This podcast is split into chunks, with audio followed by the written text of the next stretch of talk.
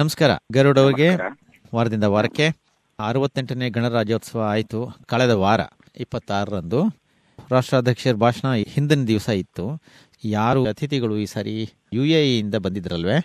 ಹೌದೌದು ಯುಎಇನಿಂದ ಮುಖ್ಯ ಅತಿಥಿಯಾಗಿ ಗಣರಾಜ್ಯೋತ್ಸವದ ಸಂದರ್ಭದಲ್ಲಿ. ಅಂದ್ರೆ ಇಲ್ಲಿ ನಮಗೆ ರಾಷ್ಟ್ರಪತಿ ಭಾಷಣದಲ್ಲಿ ಅಂತ ಮಹತ್ವದ ಅಂಶ ಏನು ಅಷ್ಟೊಂದು ಕಾಣ್ತಾ ಇಲ್ಲ. ಅಂದ್ರೆ ನೋಟು ರದ್ದತಿ ವಿಷಯಕ್ಕೆ ಬಂದಾಗ ಅವರು ಎಲ್ಲೋ ಒಂದ್ ಕಡೆ ಸರ್ಕಾರದ ಪರವಾಗಿನೇ ಮಾತನಾಡಿದ್ದಾರೆ. ಮತ್ತೆ ಇನ್ನೊಂದು ಮುಖ್ಯ ಅಂಶ ಮಾತಾಡಿದ್ದು ಸೈನಿಕರ ಪರವಾಗಿ. ಅಂದ್ರೆ ಸೈನಿಕರನ್ನ ಹೇಗೆ ಗೌರವಿಸಬೇಕು? ಆದ್ರೆ ನಮಗೆ ಗಣರಾಜ್ಯೋತ್ಸವದ ಪರೇಡ್ ಅನ್ನೋದು ಕೇವಲ ಶಸ್ತ್ರಾಸ್ತ್ರಗಳ ಪ್ರದರ್ಶನದ ವೇದಿಕೆ ಮಾತ್ರ ಅಲ್ಲ ಈ ಒಂದ್ ರೀತಿಯಲ್ಲಿ ಸಾಂಸ್ಕೃತಿಕ ಪ್ರದರ್ಶನದ ವೇದಿಕೆ ಅಂತಾನೂ ಪ್ರದರ್ಶನ ಮಾಡ್ತಾ ಇರೋದು. ಅಂದ್ರೆ ಗಣರಾಜ್ಯದ ಒಂದು ಶಕ್ತಿಯನ್ನು ಪ್ರದರ್ಶನ ಮಾಡ್ತಾ ಇರೋದು ಆದ್ರೆ. ಇದು ಕೇವಲ ಶಸ್ತ್ರಾಸ್ತ್ರಗಳ ಪ್ರದರ್ಶನದ ವೇದಿಕೆ ಆಗು ಉಳಿಬಾರದು ಅನ್ನೋ ಆಶಯನೂ ಎಲ್ಲೋ ಒಂದ್ ಕಡೆಗೆ ಕಾಣಿಸ್ತಾ ಇದೆ ಇತ್ತೀಚಿನ ಬೆಳವಣಿಗೆಗಳ ಪ್ರಕಾರ ಯಾಕಂದ್ರೆ ಅದರ ಜೊತೆಗೆ ನಮ್ಮ ಸಂಸ್ಕೃತಿಯ ಪರಿಚಯದ ಭಾಗ ಹೆಚ್ಚಾಗಿ ಇರಬೇಕು ಅಂತಂದು ಪ್ರತಿಯೊಂದು ಅಂದ್ರೆ ನೋಡುಗರು ಇರ್ಲಿ ಪ್ರವಾಸಿಗರಾಗಿ ಬಂದವರು ಇರ್ಲಿ ಆ ತರದೊಂದು ನಿರೀಕ್ಷೆ ಇಟ್ಕೊಂಡಿರ್ತಾರೆ. ಆದ್ರೂ ಸಹಿತ ಶಸ್ತ್ರಾಸ್ತ್ರ ಪ್ರದರ್ಶನವೇ ಪ್ರಮುಖ ಆಗತ್ತೆ ಇಲ್ಲಿ ನಮಗೆ ಪ್ರತಿ ಸಾರಿ ಗಣರಾಜ್ಯೋತ್ಸವದ ಸಂದರ್ಭದಲ್ಲಿ. ಸಾಂಸ್ಕೃತಿಕ ವಿಷಯಕ್ಕೆ ಬಂದಾಗ ಬೇರೆ ಬೇರೆ ಭಾಗದ ಸ್ತಬ್ಧ ಚಿತ್ರಗಳ ಪ್ರದರ್ಶನ ನಡೆಯುತ್ತೆ. ಇದರ ಮಧ್ಯೆ ವಿಶೇಷ ಅತಿಥಿ ಅಂದ್ರೆ ಯು ಎ ಇಂದ ಬಂದಿದ್ರಲ್ವೇ? ಹೌದು. ಅಲ್ಲಿ ಮುಖ್ಯವಾಗಿ ಈ ಒಂದು ಭೇಟಿ ಏನಿದೆಯಲ್ಲ ಅದು ಹಿಂದೆನೇ ನಿರ್ಧಾರ ಆಗಿತ್ತು. ಈಗ ನಮ್ಮ ಪ್ರಧಾನಿ ಯುಎಇಗೆ ಹೋದ ಸಂದರ್ಭದಲ್ಲಿ. ಪ್ರಭಾವಿಯ ವ್ಯಕ್ತಿತ್ವವನ್ನು ಪ್ರದರ್ಶಿಸುವ ಮೂಲಕ ಅವರನ್ನ ಆಹ್ವಾನಿಸಿ ಇಲ್ಲಿಗೆ ಕರೆಯಿಸುವಲ್ಲಿ ಯಶಸ್ಸು ಪಡೆದಿರು ಅದಕ್ಕೆ ಅದಕ್ಕೇನೆ ಬುರ್ಜ್ ಖಲೀಫಾ ಮೇಲೆ ಭಾರತದ ತ್ರಿವರ್ಣ ಧ್ವಜದ ಒಂದು ಲೈಟಿಂಗ್ ಮಾಡಿದ್ರು ಅವತ್ತಿನ ದಿವಸ ಅಲ್ವೇ. ವಿಶೇಷವಾಗಿ ಹೌದು. ನೋಡಕ್ ಚೆನ್ನಾಗಿತ್ತು ನಿಜ. ವಿಶೇಷವಾಗಿ ಬಹಳಷ್ಟು ಅಂದ್ರೆ ವಿಶೇಷ ಪ್ರದರ್ಶನಗಳು. ಕೆಲವು ವಿಮಾನಗಳನ್ನ ಹೊಸದಾಗಿ ಆಕಾಶದಲ್ಲಿ ಅದು ಅವುಗಳ ಚಮತ್ಕಾರವನ್ನ ತೋರಿಸುವಂತ ಒಂದು ಪ್ರಯತ್ನವನ್ನು ಅಲ್ಲಿ ಮಾಡಲಾಯಿತು. ಮಾಡಲಾಯಿತು. ಅದಾದ್ಮೇಲೆ ಪ್ರಧಾನಮಂತ್ರಿಯವರು ಅವರ ಮಾಸಿಕ ಮನ್ ಕಿ ಬಾತ್ ಕಾರ್ಯಕ್ರಮದಲ್ಲಿ ಪ್ರತಿ ತಿಂಗಳು ಮಾತಾಡೋದಾದ್ರೆ ಮಾತಾಡಿದ್ದಾರೆ. ಈ ಸರಿ ವಿಶೇಷ ಏನು ಹಾಗಾದ್ರೆ ಈ ಮಾತಿನಲ್ಲಿ? ಈ ಸಾರಿ ಮನ್ ಕಿ ಬಾತ್ ವಿಶೇಷ ಮುಖ್ಯವಾಗಿ ಇರೋದು ಕೆಲವು ವಿಷಯಗಳನ್ನ ಸ್ಪಷ್ಟವಾಗಿ ಅದರಲ್ಲೂ ಮುಖ್ಯವಾಗಿ ಪರೀಕ್ಷೆಗೆ ಸಂಬಂಧಿಸಿದಂಗೆ ಪರೀಕ್ಷೆ ಒತ್ತಡ ಆಗಬಾರದು ಅಂತಂದು. ಪೋಷಕರಿಗೆ ವಿದ್ಯಾರ್ಥಿಗಳಿಗೆ ಇದು ಒತ್ತಡದ ಪರಿಸ್ಥಿತಿ ಅಂತ ಅನಿಸ್ಬಾರ್ದು ಒಂದು ಹಬ್ಬದ ಸಂಭ್ರಮ ಅನ್ನೋ ರೀತಿಯಲ್ಲಿ ಪರೀಕ್ಷೆ ವಾತಾವರಣ ನಿರ್ಮಾಣ ಆಗ್ಬೇಕು ಅಂತಂದ್ರೆ ಶಾಲಾ ಕಾಲೇಜು ಪರೀಕ್ಷೆ ವಾತಾವರಣ ಅಂತ. ಹೆಚ್ಚು ಅಂಕ ಪಡೆಯೋದಕ್ಕಾಗಿ ಅಡ್ಡದಾರಿ ಹಿಡಿಯಬಾರದು. ಆ ತರದ ಒಂದಿಷ್ಟು ಸಾಮಾನ್ಯ ಸಹಜವಾಗಿ ಹೇಳುವಂತ ಒಂದಿಷ್ಟು ಮಾರ್ಗದರ್ಶನ ಸೂತ್ರಗಳನ್ನು ಹೇಳಿದ್ದಾರೆ. ಈ ವಿಷಯಕ್ಕೆ ಸಂಬಂಧಿಸಿದಂಗೆ ಬಹಳಷ್ಟು ಉತ್ತಮ ಪ್ರತಿಕ್ರಿಯೆಗಳು ಬಂದಿದೆ. ಮುಖ್ಯವಾಗಿ ಸಚಿನ್ ತೆಂಡೂಲ್ಕರ್ ಅಂತ ಮಾಜಿ ಕ್ರಿಕೆಟಿಗ ಮತ್ತೆ ಈಗ ಭಾರತ್ ರತ್ನ ನಾವು ಹೇಳ್ತೀವಿ ಅವರು ಸಹಿತ ವಿದ್ಯಾರ್ಥಿಯೇ ಆಗಿರ್ಲಿ ಕ್ರೀಡಾಪಟುಗಳೇ ಆಗಿರ್ಲಿ ಎಲ್ಲರೂ ಒಂದೇ ರೀತಿಯಲ್ಲಿ ಸಿದ್ಧತೆ ಮಾಡ್ಕೊಳ್ಬೇಕು. ಗಮನ ಕೇಂದ್ರಿಸಿಕೊಂಡು ಸಿದ್ಧತೆ ಮಾಡಿಕೊಂಡ್ರೆ ಪರೀಕ್ಷೆ ಬಹಳಷ್ಟು ಸುಲಭ. ಅನಿಸುತ್ತೆ ಅಂದ್ರೆ ಎಲ್ಲ ಒಂಥರ ಸಲಹೆಗಳು. ಸೊ ರಾಜಕೀಯ ಏನು ಇರಲಿಲ್ಲ ಹಾಗಾದ್ರೆ ಅವರ ಮಾತಿನಲ್ಲಿ ಈ ತಿಂಗಳು? ಬಹಳಷ್ಟು ಈ ಬಾರಿಯ ವಿಷಯ ಇದರಲ್ಲಿ ಮನ್ ಕಿ ಬಾತ್ನಲ್ಲಿ ರಾಜಕೀಯ ವಿಷಯಗಳು ಬಹಳಷ್ಟು ಕಡಿಮೆನೆ ಸಂಪೂರ್ಣವಾಗಿ ಇರಲೇ ಇಲ್ಲ ಅನ್ನೋದು ಮುಖ್ಯವಾಗಿ ಇಲ್ಲಿ. ಅವರು ಯೋಧರ ಬಗ್ಗೆ ಮುಖ್ಯವಾಗಿ ಒಂದು ವಿಷಯವನ್ನು ಪ್ರಸ್ತಾಪಿಸಿರೋದು ವೀರ ಯೋಧರ ಕಥೆಗಳು ಇರ್ತಾವಲ್ಲ. ಅವುಗಳನ್ನ ನೀವು ಸಾಮಾಜಿಕ ಜಾಲತಾಣಗಳಲ್ಲಿ ಯುವಕರು ಹಂಚಿಕೊಂಡು ಅವರನ್ನ ಆದರ್ಶವನ್ನ ಎಲ್ಲರಿಗೂ ತಲುಪಿಸ್ಬೇಕು ಅವರ ಶೌರ್ಯದ ಮತ್ತು ಅವರು ಮಾಡಿರುವಂತ ಸಾಧನೆ ಮತ್ತು ಅದಕ್ಕೆ ಬೇಕಾಗಿರುವಂತ ಯಾವ ರೀತಿಯಲ್ಲಿ ಸಿದ್ಧತೆ ಅವ್ರನ್ನ ಮಾಡ್ಕೊಂಡಿದ್ರು ಆ ತರದ ಎಲ್ಲ ವಿಶೇಷಗಳನ್ನ ಯುವಕರೇ ಅದನ್ನ ಸಾಮಾಜಿಕ ಜಾಣ ತಾಣಗಳ ಮೂಲಕ ಹಂಚ್ಕೊಳ್ಬೇಕು ಅಂತಂದು ಸಲಹೆ ಮಾಡಿದ್ರು. ಆಮೇಲೆ ಅಲ್ಲಿಂದ ಕರ್ನಾಟಕಕ್ಕೆ ಬಂದ್ರೆ ನಮ್ಮ ಮಾಜಿ ಮುಖ್ಯಮಂತ್ರಿ ಎಸ್ ಎಂ ಕೃಷ್ಣ ಅವರು ಹಾಗೂ ಅವರು ಮಾಜಿ ಕೇಂದ್ರ ಸಚಿವರು ಕೂಡ ಆಗಿದ್ದಾರಲ್ಲೇ ಇವಾಗ ಕಾಂಗ್ರೆಸ್. ಪಕ್ಷವನ್ನ ತೊರೆದು ಬಿಟ್ಟಿದ್ದಾರೆ ಇದು ಪಾಪ ಅವ್ರು ನಿಜವಾಗ್ಲೂ ಅವ್ರಿಗೆ ಹತಾಶೆ ಆಗಿರ್ಬೇಕು ಇವಾಗ ಹ? ಅವ್ರನ್ನ ಯಾರು ನೀವು ಯಾವ ದೇವರು ಒಕ್ಕಲು ಅಂತ ಕೂಡ ಕೇಳೋರಿಲ್ಲ ಅಂತಲ್ಲ ಕಾಂಗ್ರೆಸ್ನಲ್ಲಿ ಹೇಗೆ ಅಲ್ಲ ಇಲ್ಲಿ ಮುಖ್ಯವಾಗಿ ಅವರು ನಿರೀಕ್ಷೆ ಮಾಡಿದಂತ ಅವಕಾಶಗಳು ಅವರಿಗೆ ಸಿಗ್ಲಿಲ್ಲ ಅಂತಂದು ಈಗಿನ ವ- ಇತ್ತೀಚಿನ ಇದರಲ್ಲಿ. ಅವರ ರಾಜ್ಯಸಭೆ ಸದಸ್ಯತ್ವದ ಅವಧಿ ಮುಗಿಯೋದಕ್ಕೆ ಮುನ್ನನೇ ಸೋನಿಯಾ ಗಾಂಧಿ ಅವರನ್ನ ಭೇಟಿಯಾಗಿ ಮಾಡಿದ್ರು ಅನ್ನೋ ವಿಷಯವನ್ನು ಅವರು ನೆನಪಿಸಿಕೊಂಡಿದ್ದಾರೆ.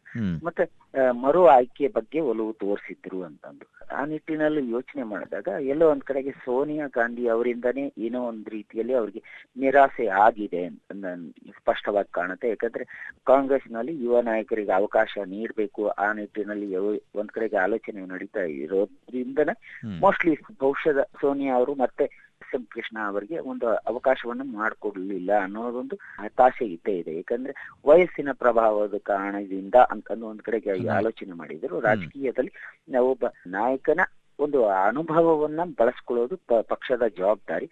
ಆ ನಿಟ್ಟಿನಲ್ಲಿ ಪಕ್ಷ ಎಲ್ಲೋ ವಿಫಲ ಆಗ್ತಾ ಇದೆ ಮೇಲ್ನೋಟಕ್ಕೆ ಕಾಣಿಸ್ತಾ ಇದೆ. ಅದರಿಂದಾನೇ ಅವರು ನಿರಾಸೆ ಹೊಂದಿ ಕಾಂಗ್ರೆಸ್ ಅನ್ನ ತೊರೆದಿದ್ದಾರೆ ಆದ್ರೆ ಅವರು ಇತ್ತೀಚೆಗೆ ನಿನ್ನೆ ನೀಡಿರುವಂತಹ ಒಂದಿಷ್ಟು ಹೇಳಿಕೆಗಳನ್ನ ನಾವು ಗಮನಿಸಿದ್ರೆ ಅವರು ನಾನು ಕಾಂಗ್ರೆಸ್ ಇಂದ ಬಿಡುವ ನಿರ್ಧಾರವನ್ನ ಬಹಳಷ್ಟು ಆಲೋಚನೆ ಮಾಡಿ ತೆಗೆದುಕೊಂಡಿದ್ದೀನಿ.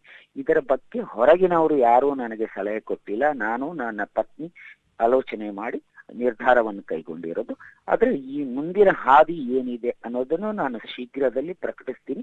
ಆದ್ರೆ ಈಗ ಸದ್ಯದ ಸಂದರ್ಭದಲ್ಲಿ ಅದನ್ನ ನಾನು ಈಗಲೇ ಏನು ಹೇಳೋದಿಲ್ಲ ಸೊ ಅಂದ್ರೆ ಇದರಿಂದಾಗಿ ಇದು ಕರ್ನಾಟಕ ರಾಜ್ಯದಲ್ಲಿ ಕಾಂಗ್ರೆಸ್ ಪಕ್ಷದ ದೃಷ್ಟಿಯಿಂದ ಏನಾದರೂ ಏರುಪೇರು ಆಗೋ ಅವಕಾಶ ಇದೆಯೇನೋ ಅಥವಾ ಆತರ ಬಹಳಷ್ಟು ಎಲ್ಲ ಒಂದ್ ಕಡೆಗೆ ಎಸ್ ಎಂ ಕೃಷ್ಣ ಅಂದ ತಕ್ಷಣ ಅಭಿವೃದ್ಧಿ ಅಂದ್ರೆ ಬೆಂಗಳೂರಿನ ಅಭಿವೃದ್ಧಿಯ ಮುಖ ಅಂತಂದು ಅನಿಸ್ಕೊಂಡಿದ್ದು ಅಂದ್ರೆ ಅದರಲ್ಲೂ ಮುಖ್ಯವಾಗಿ ಮೈಸೂರು ಕರ್ನಾಟಕ ಭಾಗದಲ್ಲಿ ಅವರ ಪ್ರಭಾವ ಹೆಚ್ಚಿಗೆ ಇದ್ದದ್ದು. ಅದರಲ್ಲೂ ಮಂಡ್ಯ ಮೈಸೂರು ಭಾಗದಲ್ಲಿ ಬಹಳಷ್ಟು ಪ್ರಭಾವಿಯಾಗಿದ್ದಂತ ನಾಯಕ ಆಗಿರೋದ್ರಿಂದ ಅವರ ಒಂದು ಇಲ್ಲದೆ ಇರುವಿಕೆ ಕಾಂಗ್ರೆಸ್ಗೆ ಬಹಳಷ್ಟು ಸಂಕಷ್ಟವನ್ನ ತರಬಹುದು ಅನ್ನೋ ಸ್ಪಷ್ಟವಾದ ಚಿತ್ರಣ ಕಾಣಿಸ್ತಾ ಇದೆ. ಇನ್ನೊಂದು ಕಡೆಗೆ ಅವರ ಒಂದಿಷ್ಟು ಬೆಂಬಲಿಗರು ನೀವು ಸ್ವತಂತ್ರವಾದಂತ ಒಂದು ಪಕ್ಷವನ್ನ ಕಟ್ಟಿ ನಾವು ಆವಾಗ ನಿಮ್ಮ ಜೊತೆಗೆ ಬರ್ತೀವಿ ಅಂತಂದು ಅವರ ಬೆಂಬಲಿಗರು ಬಹಿರಂಗವಾಗಿ ಹೇಳ್ತಾ ಇರೋದು.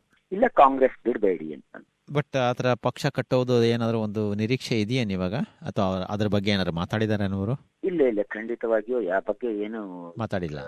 ಮಾತಾಡಿಲ್ಲ. ಆದ್ರೆ ಅವರು ನಾನು ಉಪರಾಷ್ಟ್ರಪತಿ ಹುದ್ದೆ ಆಕಾಂಕ್ಷಿ ಇವು ಆಗಿರ್ಲಿಲ್ಲ ಸ್ಪಷ್ಟಪಡಿಸಿರೋದು. ಉಪರಾಷ್ಟ್ರ ಪ್ರತಿಷ್ಠಾನದ ಸ್ಪರ್ಧೆಯಲ್ಲಿ ಅವ್ರಿಗೆ ಅವಕಾಶ ಸಿಗ್ಬೇಕು ಅನ್ನೋ ಒಂದು ಆಲೋಚನೆ ಕಾಂಗ್ರೆಸ್ನಲ್ಲಿ ಇದೆಯಾ ಅನ್ನೋದ್ರ ಬಗ್ಗೆನೂ ಅವರು ತಮ್ಮ ಸ್ಪಷ್ಟವಾದ ಚಿತ್ರಣವನ್ನು ಕೊಟ್ಟಿದ್ದಾರೆ. ಆದ್ರೆ ಬಿಜೆಪಿಯಿಂದ ಅವರಿಗೆ ಸ್ವಾಗತ ಬಂದಿದೆ. ನಾವು ಅವರನ್ನ, ಸದಾನಂದ ಗೌಡರು ಬಹಿರಂಗವಾಗಿಯೇ ಅವರನ್ನ ನಾವು ಎಸ್ ಎಂ ಕೃಷ್ಣ ಅವರು ಬಿಜೆಪಿಗೆ ಬಂದ್ರೆ ಮನಃಪೂರ್ವಕವಾಗಿ ಸ್ವಾಗತಿಸ್ತೀವಿ ಅಂತ ಹೇಳಿರೋದು.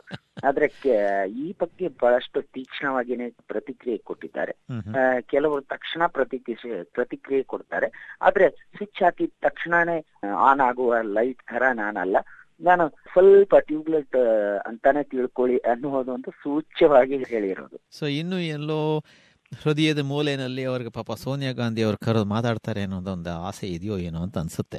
ನೋಡೋಣ, ಗೊತ್ತಾಗುತ್ತಲ್ಲ ಇನ್ನು ಮುಂದಿನ ದಿನಗಳಲ್ಲಿ. ಅಂದ್ರೆ ಇವಾಗ ಅದರಿಂದ ಮುಖ್ಯಮಂತ್ರಿ ಸಿದ್ದರಾಮಯ್ಯನವರಿಗೆ ಯಾವ ತರಹ ಒಂದು ಬಾಧೆಯೂ ಇಲ್ಲ ಅಲ್ವೇ?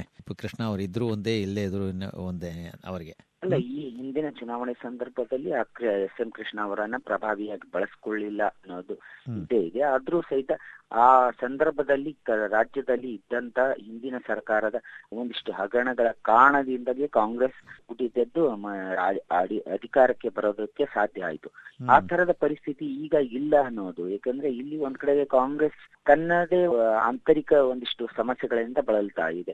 ಆದ್ರೂ ಸಹಿತ ಬಿಜೆಪಿಗೂ ಸಹಿತ ಅಂತಹ ಸಂಕಷ್ಟಗಳಿವೆ ಅನ್ನೋದನ್ನ ನಾವು ಮರೆಯೋ ಆಗಿಲ್ಲ ಸೊ ಇದೇ ತರ ಈ ಇದರಲ್ಲಿ ಪಕ್ಕದ ರಾಜ್ಯ ಮಹಾರಾಷ್ಟ್ರದಲ್ಲಿ ಶಿವಸೇನೆ, ಇವಾಗ ಮಹಾರಾಷ್ಟ್ರದಲ್ಲಿ ಎನ್ ಡಿ ಎ ಒಕ್ಕೂಟದಿಂದ ಹೊರಗೆ ಚುನಾವಣೆಗಳಲ್ಲಿ ಸ್ಪರ್ಧಿಸ್ತೀವಿ ಸ್ವತಂತ್ರವಾಗಿ ಅಂತ ಹೇಳ್ತಾ ಇದ್ದಾರೆ. ಅಂದ್ರೆ ಇದು ಹೆಚ್ಚು ಕಡಿಮೆ ಎನ್ ಡಿ ಎಯಿಂದ ಹೊರ ನಡೆದಾಗೆ ಆಯ್ತದು ಅಲ್ವೇ? ಅಲ್ಲ ಹಿಂದಿನ ಹಿಂದೆನೂ ಬಹಳಷ್ಟು ಸಂದರ್ಭಗಳಲ್ಲಿ ಸೀಟು ಹಂಚಿಕೆ ವಿಷಯಕ್ಕೆ ಬಂದಾಗ ಅದು ಅದರಲ್ಲೂ ಸ್ಥಳೀಯ ಚುನಾವಣೆಗಳ ಸಂದರ್ಭದಲ್ಲಿ ಶಿವಸೇನೆ ಬಹಳಷ್ಟು ಆ ತರದ ಒಂದು ಚಿತ್ರಣವನ್ನು ಮತ್ತೆ ಮತ್ತೆ ಕೊಡ್ತಾನೆ ಬಂದಿದೆ.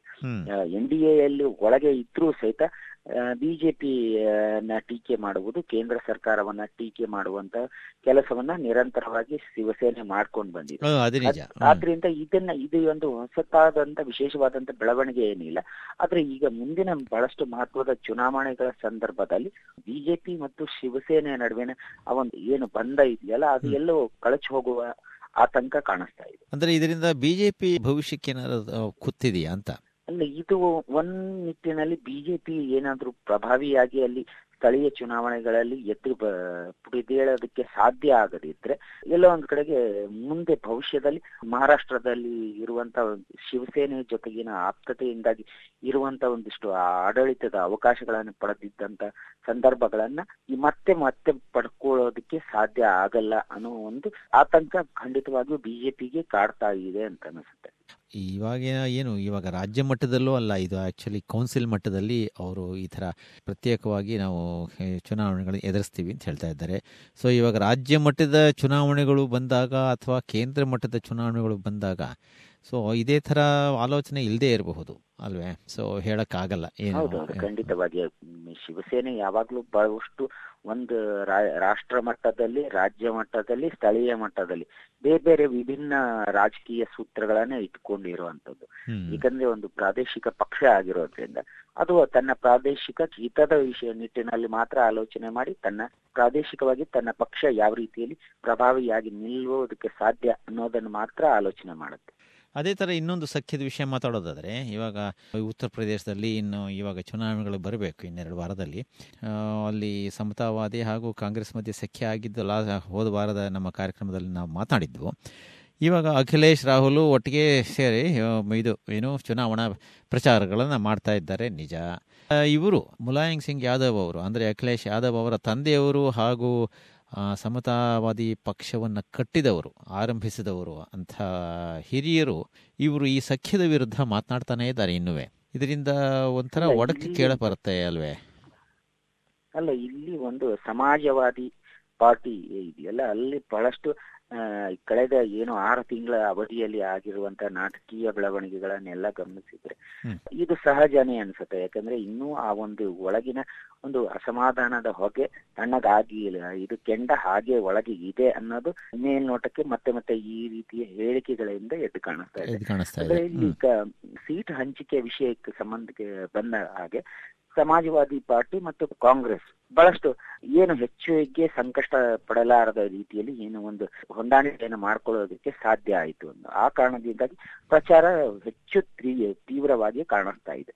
ಇದು ಎಲ್ಲೋ ಒಂದ್ ಕಡೆಗೆ ಅಲ್ಲಿ ಬಿಜೆಪಿಯಲ್ಲಿ ಮತ್ತೆ ನಾವು ಬಿಜೆಪಿಗೆ ಒಂದು ರೀತಿಯಲ್ಲಿ ಸಮಸ್ಯೆಯನ್ನ ತಂದು ಒಡ್ತಾ ಇದೆ. ಈ ತರದ ಒಂದು ಸಖ್ಯ ಅಂತ ಅನ್ಸುತ್ತೆ. ಹೌದೇನು? ಅಂದ್ರೆ ಇದರಿಂದ ಬಿಜೆಪಿಯ ಅವಕಾಶಗಳಿಗೆ ಸ್ವಲ್ಪ ಧಕ್ಕೆ ಉಂಟಾಗಬಹುದು ಅಂತ ಅಂತಂತೀರೇನು? ಹೌದೌದು ಮುಖ್ಯವಾಗಿ ಇಲ್ಲಿ ಒಂದ್ ಕಡೆಗೆ ಅಖಿಲೇಶ್ ಯಾದವ್ ಅಲ್ಲಿ ಪ್ರಭಾವಿಯಾಗಿ ನಾಯಕರಾಗಿ ಹೊರಹೊಮ್ಮಿರುವಂತವ್ರು ಹ್ಮ್. ಅವರು ಆ ಒಂದು ಪ್ರಭಾವವನ್ನ ಕಾಯ್ದುಕೊಂಡಿದ್ದಾರೆ ಆದ್ರೂ ಅಲ್ಲಿಯ ಒಂದು ಸ್ಥಳೀಯ ಮಟ್ಟದಲ್ಲಿನ ನಾವು ರಾಜಕೀಯ ಅಂತ ಹೇಳ್ತೀವಿ ಆ ನಿಟ್ಟಿನಲ್ಲಿ ನೋಡಿದಾಗ ರಾಷ್ಟ್ರ ಮಟ್ಟದಲ್ಲೂ ಪ್ರಭಾವಿಯಾಗಿರುವಂತಹ ಸಮಾಜವಾದಿ ಪಾರ್ಟಿ ಆ ಉತ್ತರ ಪ್ರದೇಶದಲ್ಲಿ ತನ್ನ ಒಂದು ಪ್ರಭಾವವನ್ನ ಗಟ್ಟಿಯಾಗಿ ಉಳಿಸಿಕೊಳ್ಳುವ ಸಾಧ್ಯತೆಗಳು ಇವೆ ಅಂತಂದು ಕೆಲವು ಸಂದರ್ಭಗಳಲ್ಲಿ ಹಿಂದೆ ನಡೆದಂತ ಸಮೀಕ್ಷೆಗಳಲ್ಲಿ ಎದ್ದು ಕಾಣಿಸಿದೆ. ಆದ್ರೂ ಸಹಿತ ಬಿಜೆಪಿಗೆ ಎಲ್ಲೋ ಒಂದ್ ಕಡೆಗೆ ಸ್ವಲ್ಪ ಹೆಚ್ಚಿನ ಸೀಟ್ಗಳು ಈ ಬಾರಿ ಸಿಗಬಹುದು ಅನ್ನುವ ನಿರೀಕ್ಷೆಯೂ ಎದ್ದು ಕಾಣಿಸ್ತಾ ಇದೆ. ಎರಡು ಕಡೆನೂ ಆಗ್ತಾ ಇದೆ ಹಾಗಾದ್ರೆ. ಕಾದ್ ನೋಡೋಣ. ಸರಿ ಗರುಡ್ ಅವರೇ ಇಷ್ಟು ವಿಷಯ ತಿಳಿಸಿದ್ದಕ್ಕೆ ಧನ್ಯವಾದಗಳು. ನಮಸ್ಕಾರ. ನಮಸ್ಕಾರ.